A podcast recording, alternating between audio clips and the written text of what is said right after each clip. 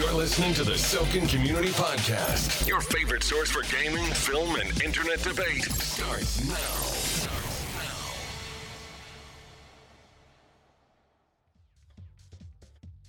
Hello, everyone, and welcome to the official premiere of season four of the Soken podcast.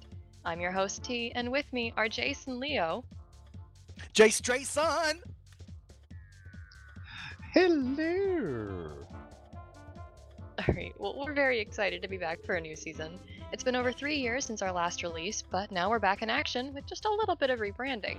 Old listeners can still expect plenty of Star Wars and Sword SWTOR talk, but we'll also be going over a whole lot more everything to do with gaming, film, and internet news. So, with that said, how have you guys been? It's uh, it's been a little while. Three years. Has it really been three years since the last podcast? That's no joke. I have no idea. It's hard for me to really believe, but I guess it's right. I guess it's right because I've been doing uh, Conclave for two years, so for two years. Jeez Louise, I'm getting old.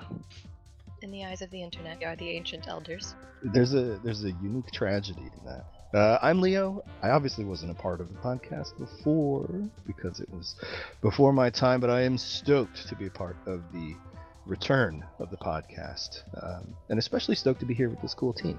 Um, but I've been great. Um, we just had um, we just had our Thanksgiving holiday. Got back from that, enjoying Cyber Monday today. and getting ready to talk about video games. Did you so do some couldn't better. cybering on Cyber Monday? Is that what you were into? No, Jace, I'm too old for that.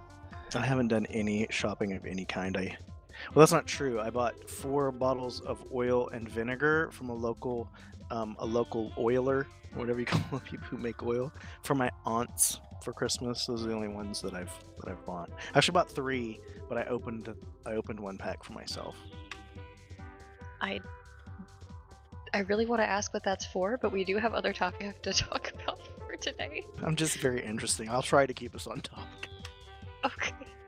Well, today we'll be discussing the upcoming new Star Wars film, uh, The Rise of Skywalker, as well as streaming services that are kind of taking over modern media and subscription based gaming. So, with that said, let's get started.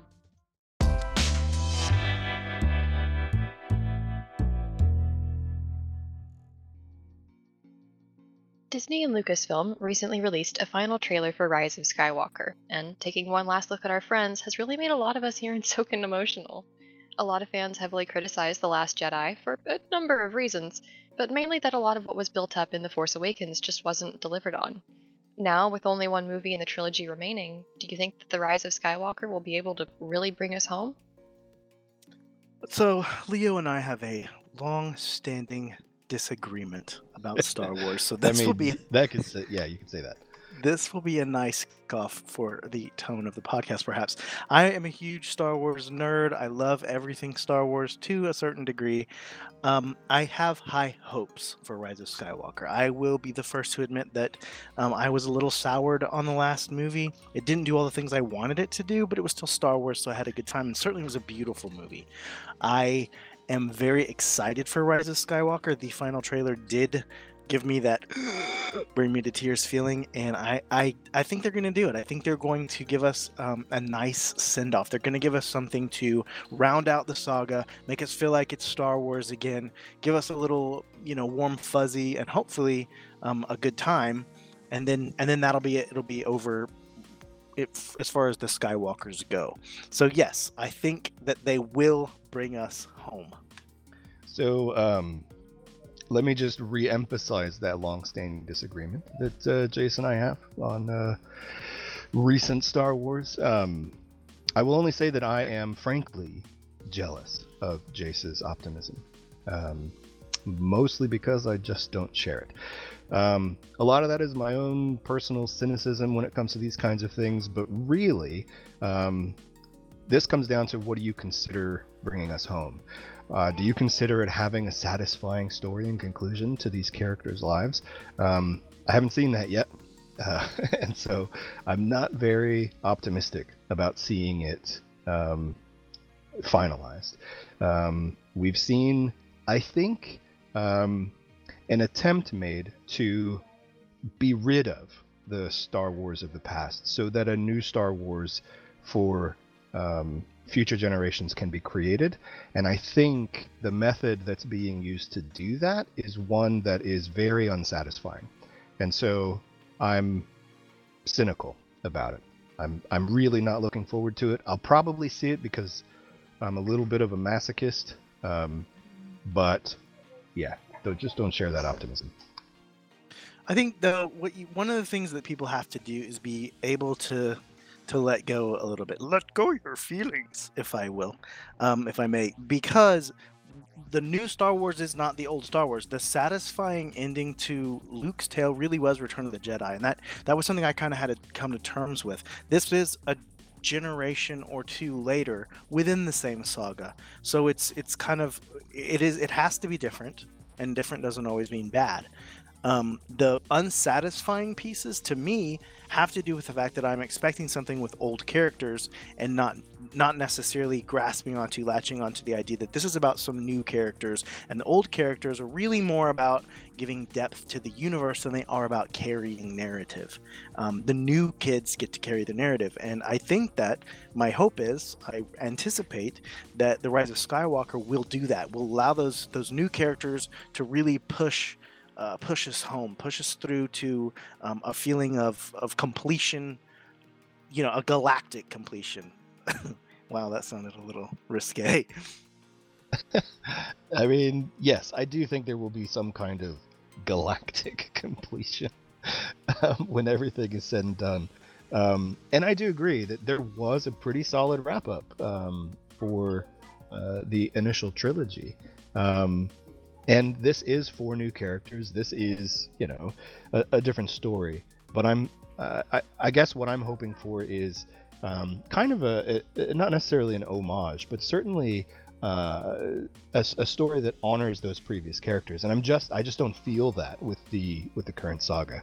I'm seeing more of a hey, let's toss these old characters, um, and and hopefully by making them uh, old and washed up and bitter and um, uh, really awful, uh, then the, the the characters we have now are going to look better as a result of it, and everybody's going to prefer these guys. Um, and I, I, I just see that continuing. Uh, well, in that case, speaking of the old characters returning and maybe feeling a little thrown in, um, in the trailers now we see that Palpatine will actually be making a return. We've seen him as a senator, we've, we've seen him as a Sith Lord. In what form do you think he's going to come back this time? There's not a whole lot of options. Um, I mean, you know, there's certainly fan theories. I try to stay away from fan, fan theories. I try to stay away away from leaks and spoilers and stuff like that because I really enjoy um, experiencing movie and the story for the first time when I see the thing. So I don't know.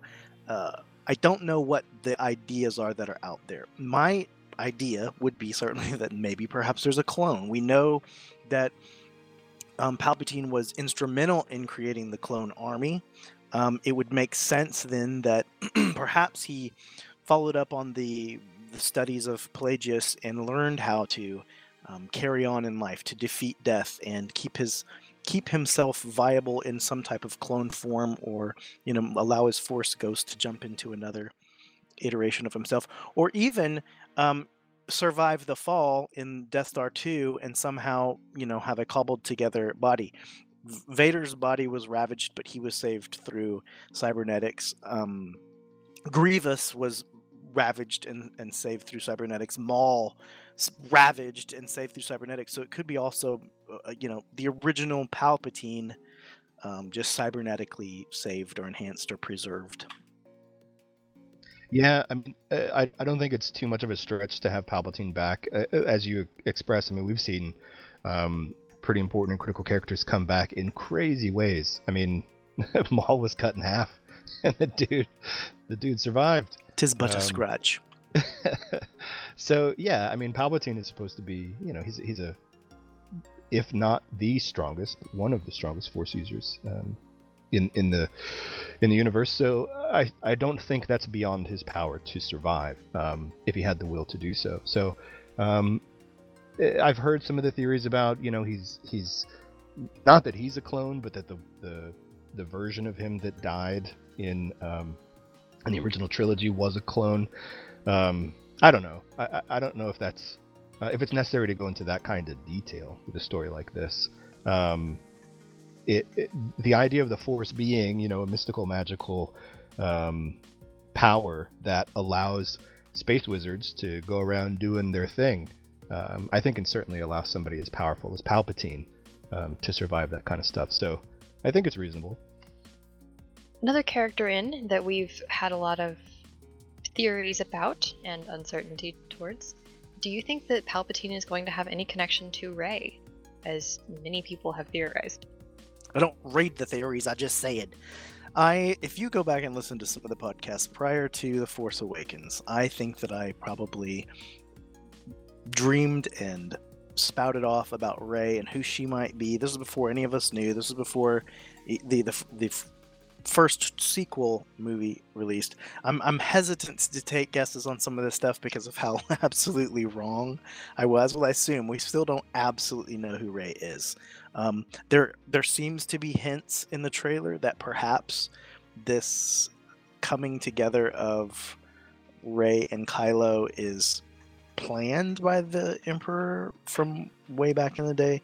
So there's perhaps some type of connection in that way. It could be, um, but I don't know. Ultimately, uh, the tie to me is less about Rey and really more about some sort of ultimate goal of the Emperor. From Episode One and through Episode Six, the Emperor was, or, or Sheev Palpatine was instrumental in plotting in creating this like deep conspiracy to to get to some goal we really don't know what that goal was. I mean, we saw where he was going. He created the empire. I don't think that the empire was the end. There was another something. So I'm thinking maybe this is gonna gonna teach us what that was.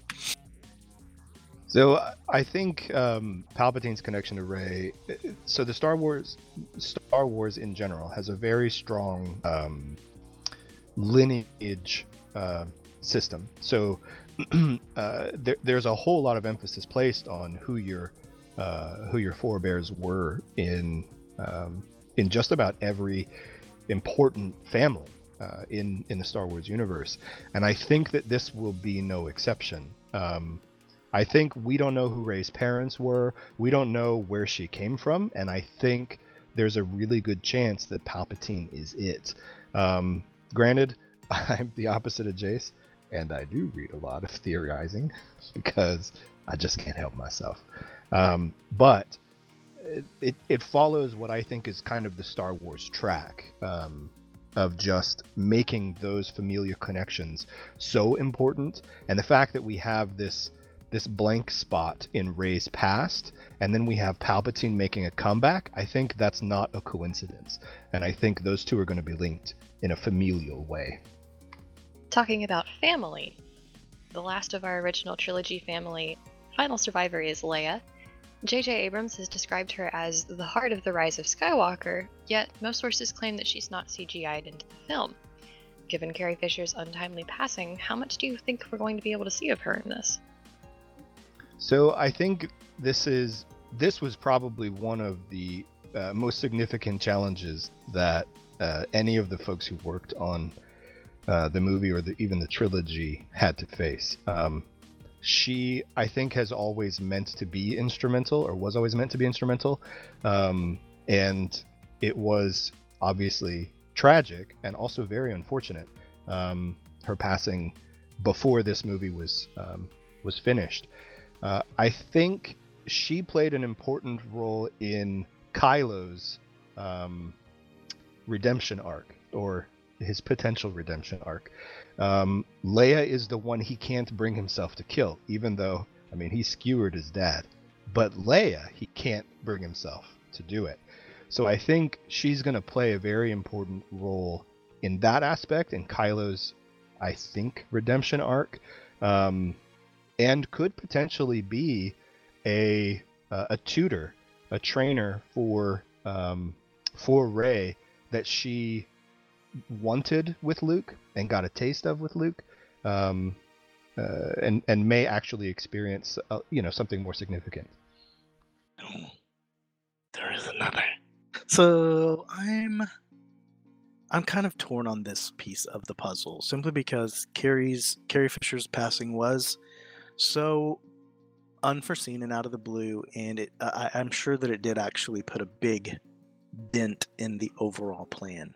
I don't know if what we're hearing from JJ is is kind of making lemonade out of lemons and trying to say that you know she's the heart because the the actress passed and so we're going to try to make her the heart of it or if actually it works. I as somebody who has worked with story in the past so w- one thing that's pretty out there is that they said they use a lot of the footage of carrie fisher from previous films to uh, flesh out this um, the story in rise of skywalker i think that's really hard when you have set lines and set set um, production that you then have to but massage into uh, a real meaningful story. So uh, the challenge, I'm sure, is just massive. My concern is that is that you know the director saying that she's the heart of the Rise of Skywalker is kind of seeding that in us, so that when we get there, we already have that expectation, and then we can kind of be led by the nose a little bit. Uh, personally, I am a little worried about taking old footage and building a story around it. I will be honest. I mean, I admit they they hooked me with it because it's it's something I'm interested in seeing, and I am curious how much of that old footage really would fit. I'd like to see it. And as you can clearly tell, listening to all of us get a little choked up just talking about her, uh, Carrie Fisher was definitely very dear to all of us and all of the fans. So I'll just throw this out there. There's this one reaction video on the interwebs uh, for the final trailer, and there's this like dude. I don't want to call him a nerd, but he's a nerd, and but mostly because I'm a nerd with him.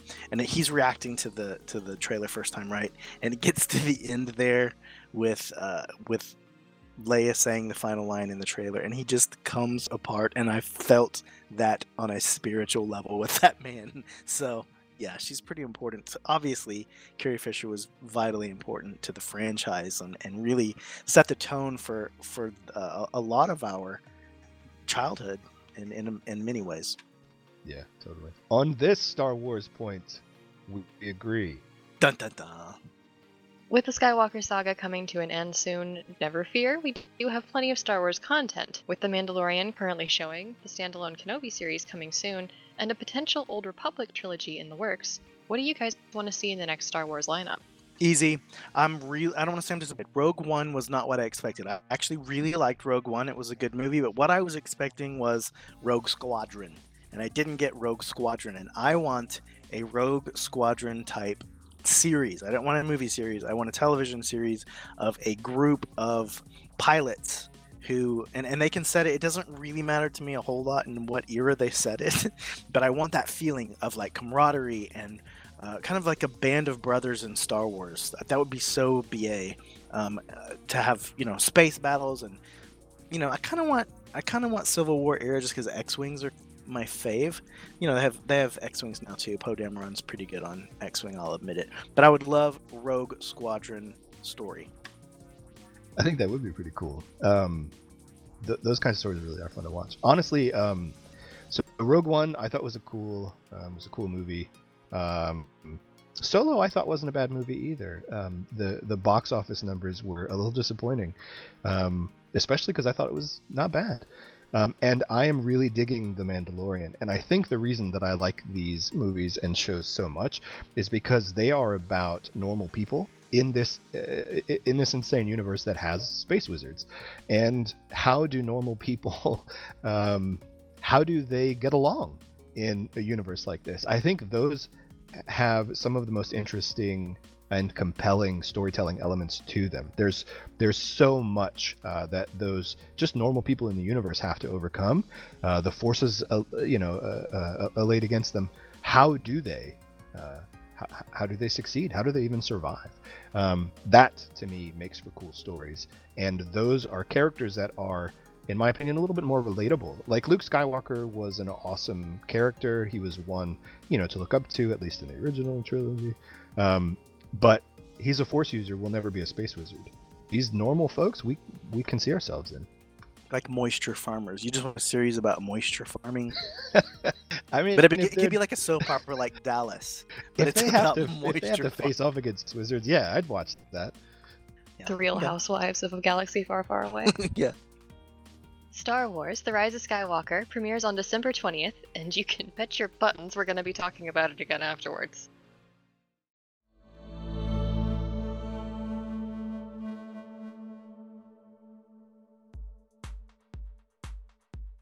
With the release of Disney Plus, yet another streaming service has made it onto our dockets. Between Disney, Hulu, Netflix, and a whole bunch of others, all with their own different acronyms and various attachments, cable subscriptions have been going down, streaming subscriptions have been going up, and pirating has made its way back onto the field. Do you think it's more cost effective to pay for multiple streaming services than it was to pay for cable television? So I think with your um, your final note there that piracy is making a comeback, uh, absolutely. if you know what I mean. He's saying he's stealing. Did y'all get that? I would never say that. but actually no, I think if you're if if you're careful about what it is that you're you're paying for, I do think it can be way more cost effective because you're um, you're tuned into the things that you actually want to watch. I can't tell you how many cable channels I'm just not interested in, and they just come with a package. Um, this way, I get to be a little bit more um, decisive about what it is that I'm paying for, and I can reduce my cost by simply not signing up for um, streaming services that I'm not interested in. I think it's way more cost effective. It's it's I'm not an economist, so it's hard for me to talk about cost effectiveness. I can tell you for sure that in my house, I'm paying a whole lot more with every streaming service that comes about.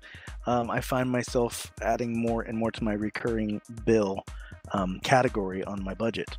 Um, part part of that is because I am a little bit of a entertainment hog and I want to see all the things. So I have my CBS All Access and I have my DC Universe and I have my Disney Plus. I like um I like that kind of stuff. But at the same time I still have I don't have cable but I do have satellite. And the satellite bill is quite quite expensive. Um and you know when it comes to the channels that come with my my satellite or when it co- comes with the channels that come with cable no i'm not watching the vast vast majority of them but i'm also not watching the vast majority of stuff on say netflix. There's a lot of stuff on there that's just not good or in a language i don't understand and i refuse to read my tv um, so it's just it, it depends. How do you how do you how do you say cost effective? If you're spending more then no, it is not cost effective. You have to be disciplined to know I do want to watch this, I will not watch that. I'm cutting the cable, I'm tearing the dish off my roof, whatever it is you do, cost effective is really more about budgeting than it is about what it is you're paying for. Ultimately, if we keep going the way we're going, every network, every producer, every studio, every everybody's going to have their own streaming service, and if they're all charging, you know, premium prices, it's not going to be cost effective. We're going to be paying a lot more money to get the full spread of of, of entertainment. Um, it's it's kind of a weird time to be in TV type entertainment because of what's happening with streaming services. So I don't no, I don't necessarily think it's more cost effective. You can make it cheaper. You can certainly make it cheaper, yes, but you know, it, what are you getting for that cheap cheapness? I don't know. So, with that in mind, cable channels, again, creating their own streaming services to help compete with the new markets. Do you think cable will evolve into streaming centric mediums entirely? Um, or is like is cable vision cable television just not done? Um, I don't know. That's really it's it's a really hard thing to predict. Um, I think we have enough examples of uh, businesses or companies being unwilling to adapt to um, new market and the new the new in um, that I'm hoping these executives at these companies have learned from let's say blockbuster's lesson um, and will adapt to to provide what it is people are looking for. Um, I think cable television will eventually die out um, because those who are not offering what people want are simply not going to have customers, um, and it, it's going to be a do or die situation for them. So, I mean, obviously, those who do evolve will stick around, and those who don't won't. The fact is, uh, um, internet is a better utility. You can do more things with internet than you can with your cable or with your satellite. Your cable line that comes in is just about good for cable. Your your satellite that comes in is just about good for satellite. You're not going to get more than that. So certainly you can do a little bit of pay-per-viewing or some streaming pers- sort of through that but the internet you can do everything with you've got your your banking your gaming your your TV, your movies, everything's coming into the internet. Eventually, I do feel like that portal is going to be the primary means by which all communication and media is happening in our homes. So it, it is sort of a situation of get on board or get out of town. One of the interesting things in my town is my cable network is also my internet provider. So some cable uh, companies are obviously, I would say most cable companies are, are, are to that point where they're they want to bundle you or they're providing that service as well. So they won't necessarily die out, but they are going to change. In fact, I would say that they already have changed, and perhaps the television bit of it is going to continue to be choked off. There, there, there's old people. older people than me who who cling to older technologies but they those people go away eventually to a place in the sky that I'll call nirvana and you know technology progresses. That's just the way it is. Um, it's happening with a lot of different mediums but i think it's going to happen with um, i think it's going to happen with cable television as well. I mean it's going to go the way of like the home phone. I mean the the uh, I, I have you know I, I have parents grandparents they still have a home phone. Yeah. and you know i don't. I haven't. Um, no it's absolutely true uh, and yeah, that, it, it's going to go the same direction. That, I operate a, um, a call list at my agency. We have 65 employees right now. There are on our call list. There are five people out of our 65 who still have a home number. That's a remarkable jump from what I would guess is uh, a decade or two decades ago. Sending cable television out to the farm. Interesting. Where it belongs. Where's Old Yeller? So, uh, so with television on its way out to the farm, out to retirement, um, how do you think that that's going to affect public access, which be anything from channels like PBS or news-centric events like the moon landing? With people having to pay for access to news sites and news articles online, are we as a society going to just start to disconnect from those events by only reading about it or choosing specific producers of content that we're going to follow along with? Or do you think that news streaming and the 24 hour news cycle are going to find a way to adapt? They will find a way to adapt. It will happen. The, the 24 hour news cycle is an adaptation, quite frankly. News was not delivered in this way um, for all time. News, the way that we get our news changes all the time and it will continue to change. The the it's a very strange time that we live in. The and the problem is that people are choosing places to get their news that they already agree with in a lot of instances. So news is a little bit less newsy and more entertainmenty.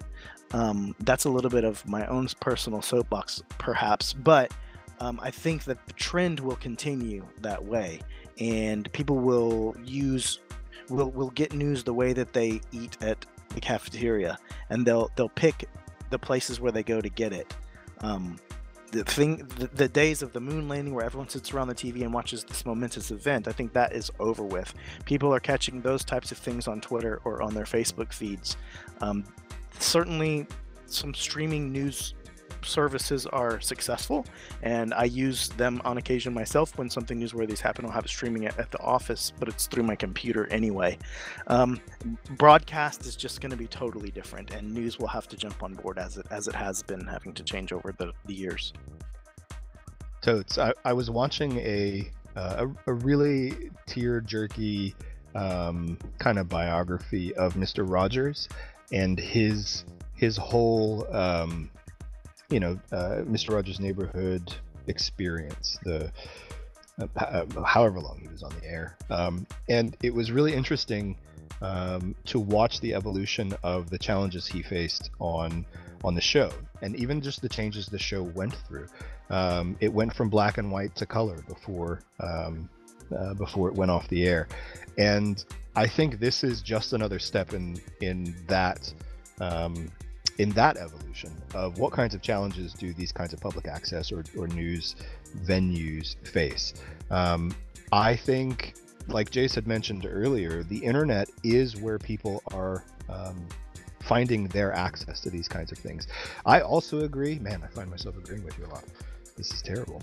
I'm a Um, brilliant person. I also agree people tend to find the areas that they already agree with, and that's where they get their sources. However, things like the moon landing aren't really an opinion piece. Um, and I do see people are going to discover or they're going to learn about the next moon landing on their phone. It's not going to be something that they sit around a TV or a radio, um, like back in the day, uh, in their in their living rooms with their families about. It's it's not a worse way. I, in fact, think it's kind of a better way because you get more immediate access to that kind of stuff. And I think the, prolifer- the proliferation of information uh, through the internet has been a wonderful thing. Um, it's allowed us to find stuff out. I can Google anything, anywhere, if I want to know whether a platypus lays eggs or not. I can find that out right now. You're nasty. Spoiler alert, they do. With the rise of just so many streaming services, uh, all of these coming up within just a handful of years, do you think that this is ultimately going to encourage more pirating? And do you think that we'll actually start having pirated news sites as well? I mean, I think with any with with any increase in technology or the increase in the reliance on a particular technology, people are going to find out how to pirate it. I think we'll see a surge of it, but I think there will come behind it uh, means of quelling that piracy. Um, that does tend to be the trend we've seen with. I remember when Napster was like a legit free music site. and then- Yeah. and then all kinds LimeWire. of stuff changed. Um, and I think that this we'll see the same thing here. You know, play is gonna play and pirate's gonna pirate. Uh, It's just human nature that they're gonna get things in a way that is less expensive. Sometimes we call it stealing. Um, yes, technology will continue to combat that, um, but can, technology will continue to fall behind the ingenuity of people that want to get a free Sammy. Um, yeah, it'll encourage pirating for sure. Whether you've got 12 streaming platforms or none, the popularity of such services with both producers and markets has been undeniable, and we're just going to have to wait and see how the film industry ends up evolving to match it.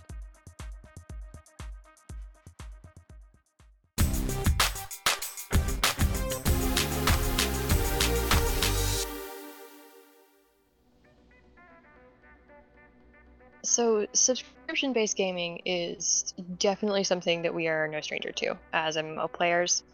Uh, we're usually just debating over like what should and shouldn't be sublock sublocked, but the existence of a paywall has generally been a fact of life for a while now. Still, it's surprising to see even companies known for their single player RPGs taking steps towards subscription gaming, like Bethesda and their upcoming title Fallout First. With everyone from lawyers to internet trolls actively taking down the loot box gaming setup, is Bethesda jumping on a sinking ship with this plan, or do you think there's a chance it might pan out for them?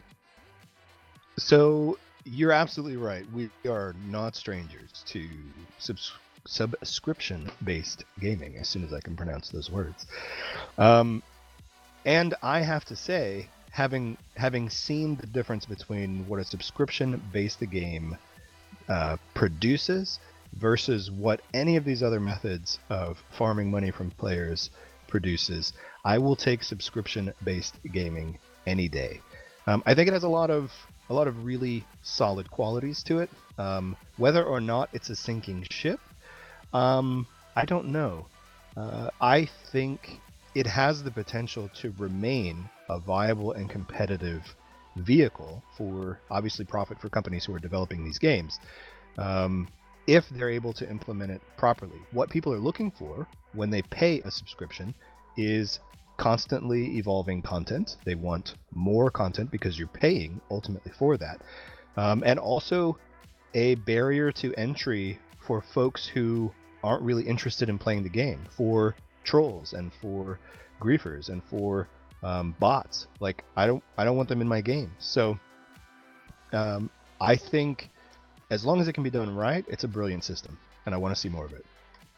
I think the the rub there is in be done right, and the big fat problem with all of that is that the majority of the time, the MMOs that have subscription base to them are not really done right, especially in the instance that Lovely Matea has brought forward to us. I'm not sure if you've heard much about Fallout 76, um, but it was not a popular game. It did not um, heard that, yeah. please the fan base. So when you've got a game that really didn't, mm, let's say, shoot the moon, and then you tack on a monthly subscription behind the fact and, and promise, oh yeah, but we're gonna get better. What I'm smelling here is rat. yes, if you give me something great, I don't mind paying for it. But what I don't like is the fact that it feels like um, I'm being milked.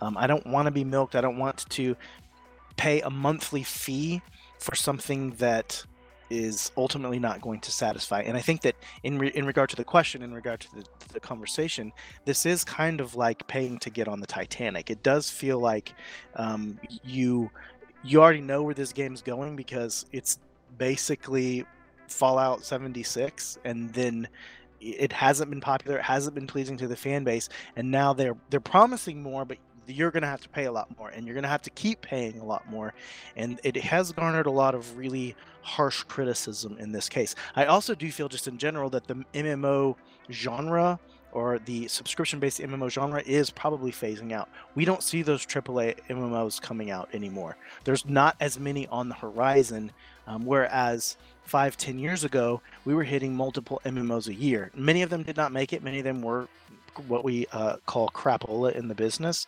but the the model doesn't seem to be a successful model by and large. It seems to be niche successful. Yeah. Uh, um, however, I think even with the lack of success, success we've seen a lot of those MMOs um, produce. I mean, look at WoW.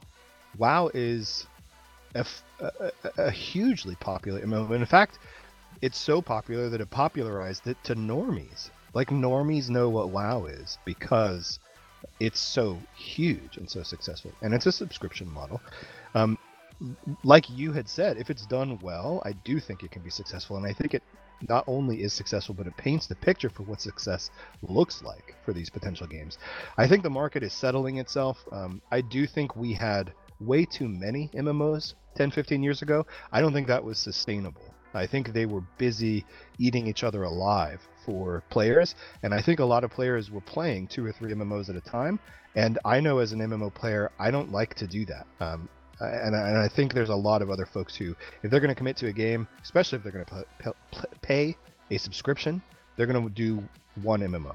And now that the, I think that the um, the field has kind of been leveled. We've lost, you know, kind of the worst MMOs out there. I do think it's a much better um, uh, it's, it's a much better world for subscription-based MMOs and and subscription-based games in general. Can we just take a moment to notice that you called non-gamers normies, like muggles? Muggles. I just wanted I just want to pause there and point that out that the normies are on board with paying our subscription prices. But I mean, they know what WoW is. My parents know what WoW is, and they don't know what Yeah. Most games are. But I think that WoW is a phenomenon, and it was a phenomenon pretty much from day one. I don't think that you can point at a phenomenon and say that's the way to run a business. A, a lot of people tried, a lot of companies tried, and more failed than didn't. So I don't know that really the model is viable long term. It's viable for Blizzard in WoW. Um, it's viable for a select few, but I think that subscription-based gaming, by and large, is at least for the MMO market in the, in this specific conversation is being phased out. We are seeing the sunset of that type of gaming experience. I don't like your cynicism, Jace. What? I'm the cynic now? There, there are other ways to put up paywalls besides subscription-based gaming. Uh, like mobile games will charge you to avoid advertisements, and at this point, even we've seen even Prime and AAA titles that have been released with unfinished aspects that will be paid for later in DLC expansions. Do you think that bigger titles are going to continue in this direction? Like, especially if Fallout First does well, but not even specifically MMOs, just titles in general. Fallout First is not going to go well. I'm going to go on record and just say that. However, companies are going to try to make money. That's what they do. Other titles are going to try to find ways to nickel and dime more money out of us. It is not in any way a- a new practice. Um, I, I believe we've talked about it at some point in the past on uh, the remember Oblivion and the horse DLC that came out. It was The just horse armor, for your armor? horse. Yeah. Yeah. and it was like two or three bucks. I don't really remember uh, exactly, but you know, it, and that was just for armor and your horse, a cosmetic in a single player game that truly no one else but you at your computer will see. I mean, you could literally just imagine it or cut it out of cardboard and put it over your screen if you wanted to dress up your horse. I'm not saying people don't pay for that. I have been one to, to be known to pay for beautiful things inside games. But my point is, if there is a way to get more gems, jewels, uh, diamonds out of us, a company is going to try it. So yeah, they're going to continue. Yeah, I I agree. I think they're going to continue, but I think that the market is going to correct those egregious um, efforts, at least the most egregious efforts. We've seen so loot boxes have been one of those things that you know it, it's been um, they're they're crazy popular with producers um, and not so much with the players and we've seen the repercussions of those games that I think tend to go overboard with loot boxes um, to the point where uh, you know there are even potential legal consequences where we're calling it gambling and whatnot. Um, I think those means of garnering a profit um, are going to they're going to wash out. We're going to see attempts made, we're going to see some succeed, and we're going to see some fail. This is why I think subscription-based gaming is the way to go because it isn't subject to a lot of these other issues. Um, you see pay-to-win games. You see uh, like mobile games that make you pay to avoid advertisements. Ugh, that makes me cringe. Um, but people pay them, and I don't get how uh, they have managed to stick around for so long. Um, however, for good games, I'd be willing to pay a subscription fee. I'm not willing to pay any money to get advertisements taken off of a mobile game. That's gross. Are you willing to pay extra real dollars to buy other cosmetic things in games above and beyond your subscription? I am, and I have. I too have well have as well. I, that and that's part of what I'm saying. I think that it, it's it doesn't end with the MMO subscription fee. It doesn't stop there. Um, there, if if as you say, the market will correct itself. I, I hope that it happens quickly, and I do think that we are in that correction when it comes to MMOs uh, in this time, in this actual period. I don't think that we're going mean, while to we're see still alive. yeah, well, not just while we're still alive. You and I don't have that many more years ahead of us, let's be honest. But I mean, in this particular moment in history, we are seeing the decline of the MMO, the subscription based MMO, I think. They're, they're going to find another way to nickel and dime us, but um, I don't know that it's going to look like it looks now. Well, I think we're seeing a decline in some of their popularity here in the West, but I, I think elsewhere they're great. I mean, they're hopping. Um, and, and I'm not sure we're really seeing a, a genuine decline here in the West. We're seeing less MMOs, but are we? Do we see fewer people playing MMOs? And I'm not sure. Uh, I, I'm not sure of the answer to that. Um, I think people are just playing fewer MMOs themselves, but that number is greater than zero. We'll need to do some research. Um, side note, Leo, with the normies and now mobile gamers, or anyone else you'd like to call out? I think I think I'm at my quota. Alright. But speaking speaking of pushback, especially with the loot boxes, because we have mentioned you mentioned that a minute ago. Do you think that the gaming industry is going to face pushback, if not comparable to that, in the same vein against the idea of these additional uh, like subscription games, even if it's for single player or for the additions of DLC? I, we've complained about it, sure, but do you think there's actually going to be significant pushback? Let's take a moment to. Uh, I hope. I hope eventually on the podcast we will be speaking about a game that I have come to love called um, Star Wars Jedi Fallen Order. EA is one of the most egregious offenders when it comes to nickel and diming, finding ways to charge us. Uh, if you are not aware, Jedi Fallen Order is a game that you pay for, you buy it, and then you play it. And they don't. There's not another way to spend money in that game. I'm not saying that there never will be. I'm not saying they may not put it put out a DLC, but I think that it is a direct response or a direct uh, reaction, a direct uh, response to perhaps the previous Star Wars game that came out. Uh, what was it, Battlefront 2, that had all those that loot box controversy and people just griped up and down the internet. There is, there has already been a response to the pushback, in my opinion, and this AAA title, which is actually a really good game, um, is is sort of the answer, or, or at least a piece of the answer. Yeah, but but EA though, I mean, I know. I know. So I I think um, I'm not sure EA has learned these lessons. I think EA has put out a game that they're waiting for people to enjoy, and then they're gonna they're gonna start dropping that stuff in again. It's The just what they do. and switch. I I think so. Um, here, let me be the cynic again. Um, but I do think the gaming industry is going to face face pushback um, from these kinds of things. But I don't know if um, it's going to depend on the company whether or not they adapt to that pushback um, and the the I guess the means by which they adapt. Um, I think let me use let me use an analogy from an industry that I know well, uh, the financial industry. Um, there was a couple of years ago a huge deal when um, it, uh, it was a bank that shall not be named, but they were going to charge five dollars for somebody to have a debit card, and people lost their minds. This was this was awful. It was the worst thing they'd ever heard, and they were going to boycott this particular financial industry. And then this financial industry said, "Okay, well we're gonna we're gonna do away with that five dollar fee," and everyone was like, "Ah, we win, we win!"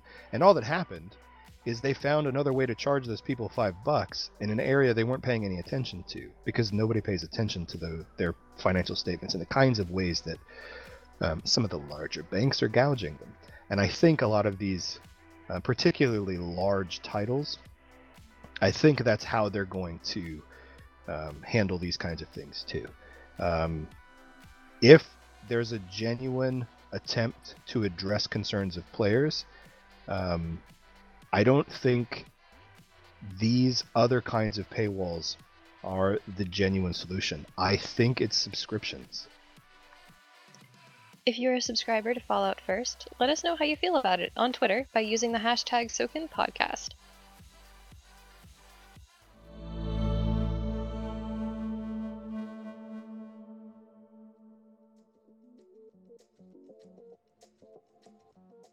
All right, everyone, to close us off today, we have a brand new segment that we like to call Tea Time, in which we take a question submitted by you, our listeners. This can be anything from opinions on an upcoming or recent movie or TV show, a would you rather, or a hypothetical. Just have fun with it. For our very first tea time question, we have one from our producer, Syl. Because Thanksgiving was just last week, what is the absolute best side dish for Thanksgiving dinner? Oh man, how to decide? No, easy for me. It is gonna have to be cheesy, bro- cheesy broccoli and rice casserole. It's my all-time fave. I mean, and I like it with the Cheez Whiz and the condensed cream of mushroom soup, just the old-fashioned way with nice and bubbly, freaking ricey cheese goodness. You're a man of culture. I see. I have to go with. I was trying to think what was my favorite thing on my plate, and and okay, we had these mashed potatoes, uh, and in those mashed potatoes there was a, a little bit of ranch, there was a little bit of butter, and it had just the nice brown gravy.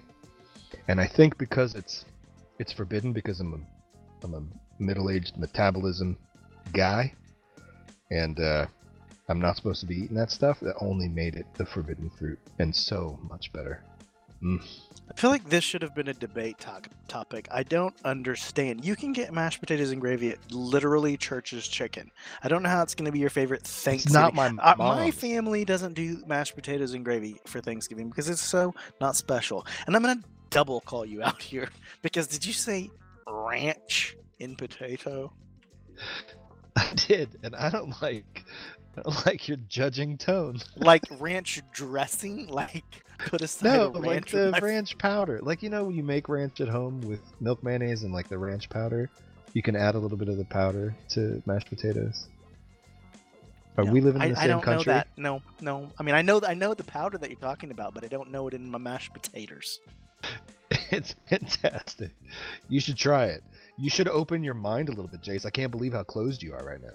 You're making Julia Child roll over in her grave right now. You know, I was Martha Stewart's head just like, exploded. your broccoli Rachael Ray is thing bleeding sounded out good. of her eyes. But I take it back. It sounds awful. It sounds gross. you said Cheez Whiz? Gross. Cheez Whiz in the jar, and you put it in the microwave to get it loose before you Oh. pour it in the casserole. No, you keep that. You keep that gross thing on your plate, and I'm gonna eat my delicious mashed potatoes and gravy. Well, I'm gonna have it besides Thanksgiving. I'm gonna pick up some on the way home after this at the Church's Chicken at KFC, and I'm gonna have Thanksgiving mashed potatoes. If you'd like to submit a tea time question for the podcast, head on over to sokengaming.com slash sokenmedia and find the submission bar on the right side of the page. All you need to do is make an engine account. Thank you so much, everybody, for listening to the premiere of Season 4 of the Soken podcast. For more Soken Media, visit us at sokengaming.com slash sokenmedia, follow our Twitter at sokengaming, and subscribe to our YouTube, Soken Gaming Community. And you can look for future episodes of the podcast on Google Podcasts and iTunes. Until next time, I've been T. I'm still Jace Trayson. I'm also still Leo. We'll see you next week. Stay classy, Soken. Thank you for listening to the Soken Community Podcast. Craving more? Visit us on Twitter and YouTube at Soken Gaming, as well as our website, www.sokengaming.com. Until next time, stay classy. Right, Jace?